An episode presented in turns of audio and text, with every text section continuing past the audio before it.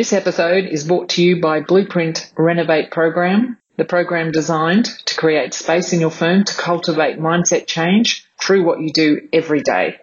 Visit blueprinthq.com.au slash contact to start the conversation.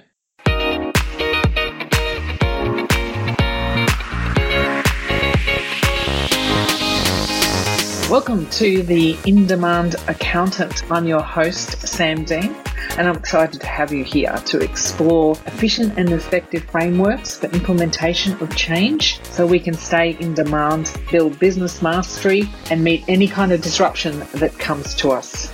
All notes and links can be found at blueprinthq.com.au forward slash podcasts. Enjoy the show and get curious on what we can do as an industry going forward.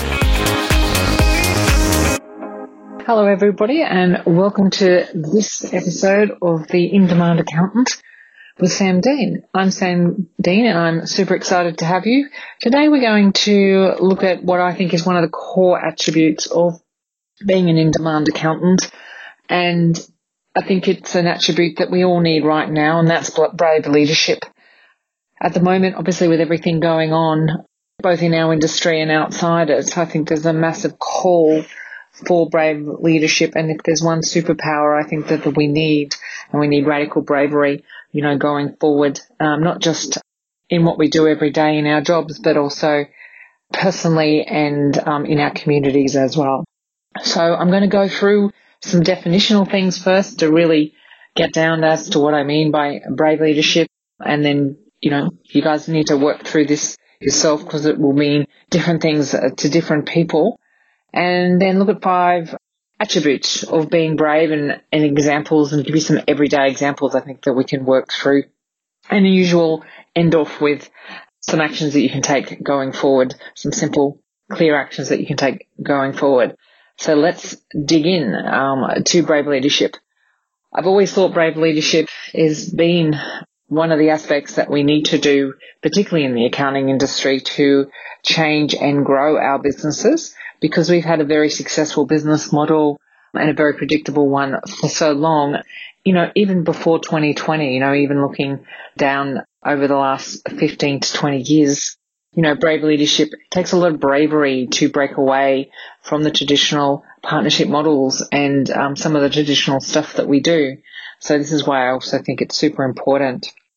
So let's dig into what bravery actually means. So for this conversation, brave is just doing the right thing even when it's uncomfortable. So that could be some everyday things that we might be able to look there around in our firm. It could be as simple as, for some people, it, it might be as simple as actually getting out of bed in the morning could be a brave thing, particularly at the moment.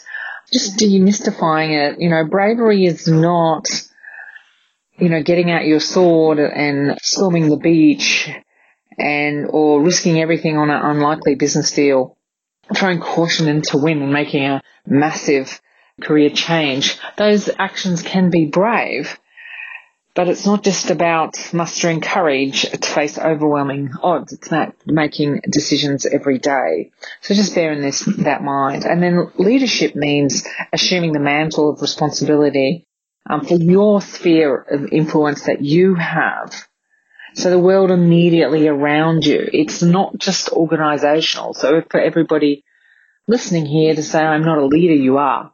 So we're looking at the sphere of people around you, you know, both personally and in your job, or if you're, you know, a solo person, you know, that means with your clients and other people as well, if you're just starting out your career.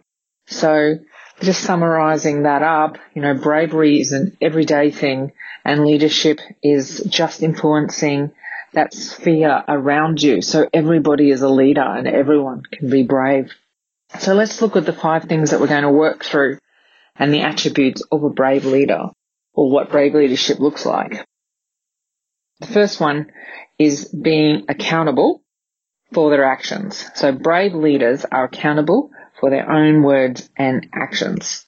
The second one is they have difficult conversations when necessary.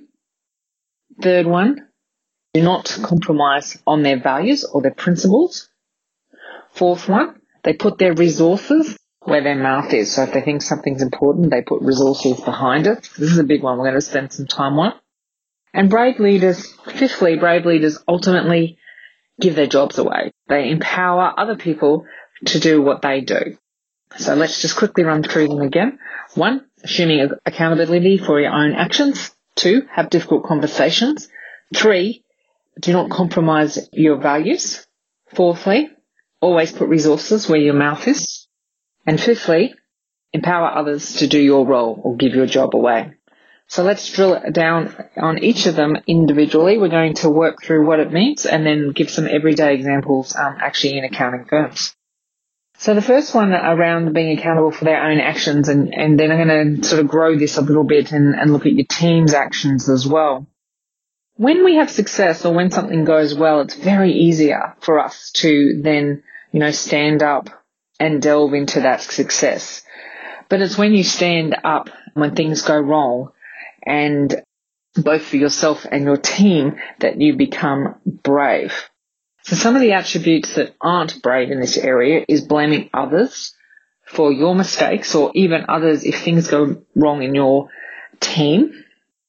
I just heard a recent example of this, which I think um, really uh, signifies that. If it's okay, I'm just going to um, read a, a bit about it. Now, I'm going to talk about Eisenhower, who obviously was the president of the United States when D- there was a D-Day invasion back in June of 2019, 44, and that was actually successful.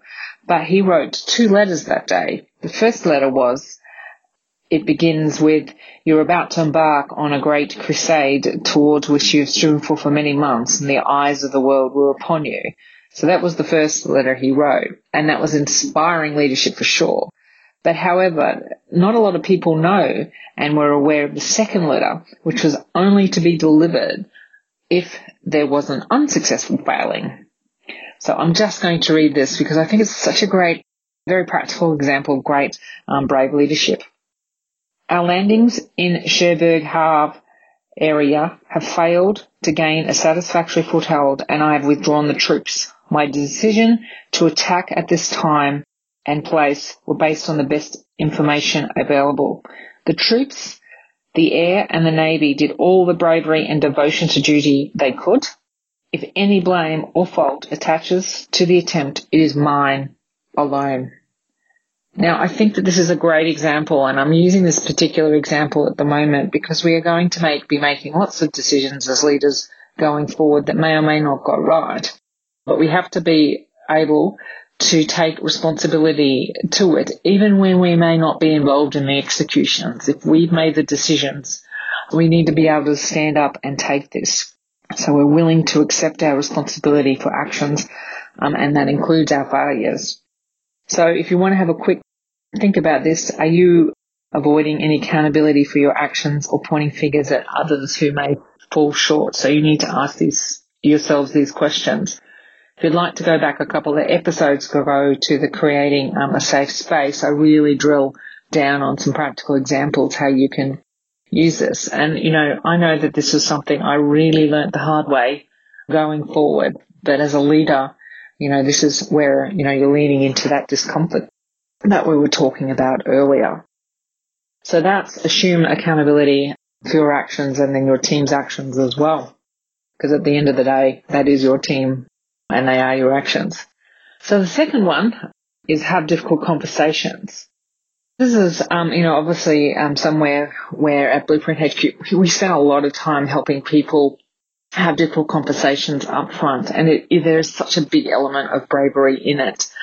It's far easier to avoid um, having difficult chats with your team, but brave leaders, we recognize that it's more important to be effective than to be liked. And, you know, I struggled with this a lot is everybody wants to be liked, but it is so important as leaders to be effective. And even, you know, going back to our, our definition of leadership, even when it's not organization, it's your direct sphere. You know, sometimes, you know, even having difficult conversations with your friends is very effective. They might not like it, but you know that you're being helpful. So then it's never comfortable to discuss performance issues with your staff or You know, the other obviously areas of discomfort and difficult conversations are with your clients as well. And we'll delve into that in the next one.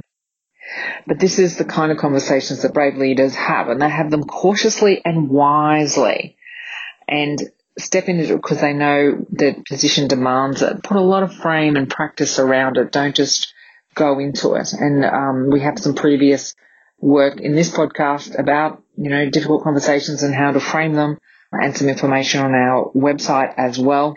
And as always, I would be, love to have those 20 minute chats about if you have a difficult conversation or something you would love to discuss, just contact us through the website and I'm very willing to have a very quick 20 minute conversation around particularly these sort of areas as well because it's so important and I can't say it enough.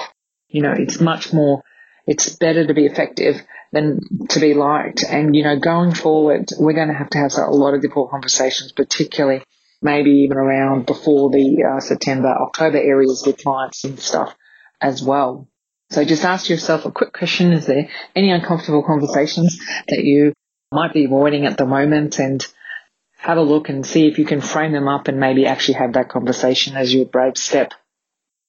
So the next one is really not compromising your important values and that you're willing to defend these no matter what. It is quite you know, going with the flow, particularly when you might, you know, lose some personal standings is always difficult, but this is not something brave leaders do.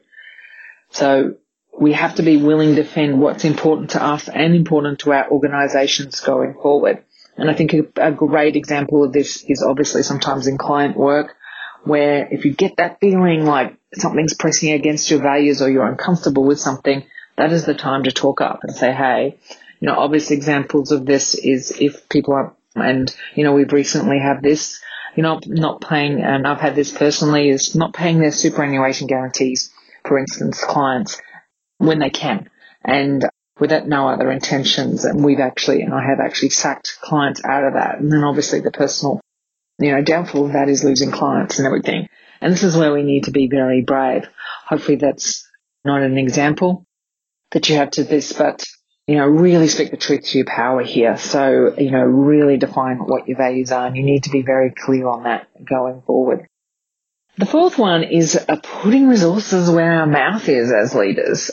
I have been on the front and back end of this one quite a lot. This one's very important to me. And I think this isn't a great example for us to think about as leaders. Quite often we'll, um, and I'm not just talking about resources as in money, I'm talking about time and energy as well.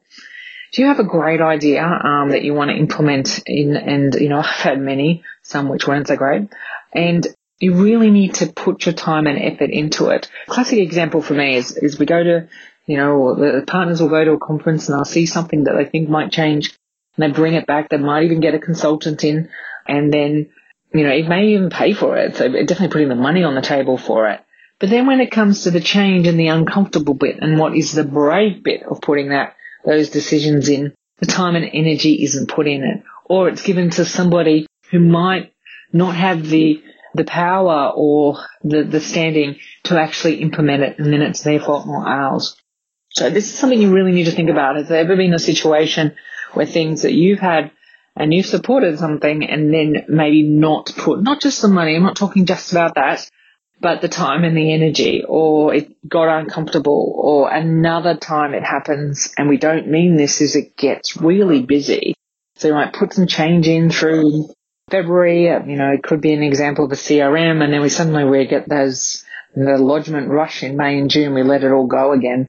So the discomfort of, you know, sitting back and taking the time and getting that in, and then going back to old habits, is, you know, the time and the resources that I'm talking about there. So just watch that.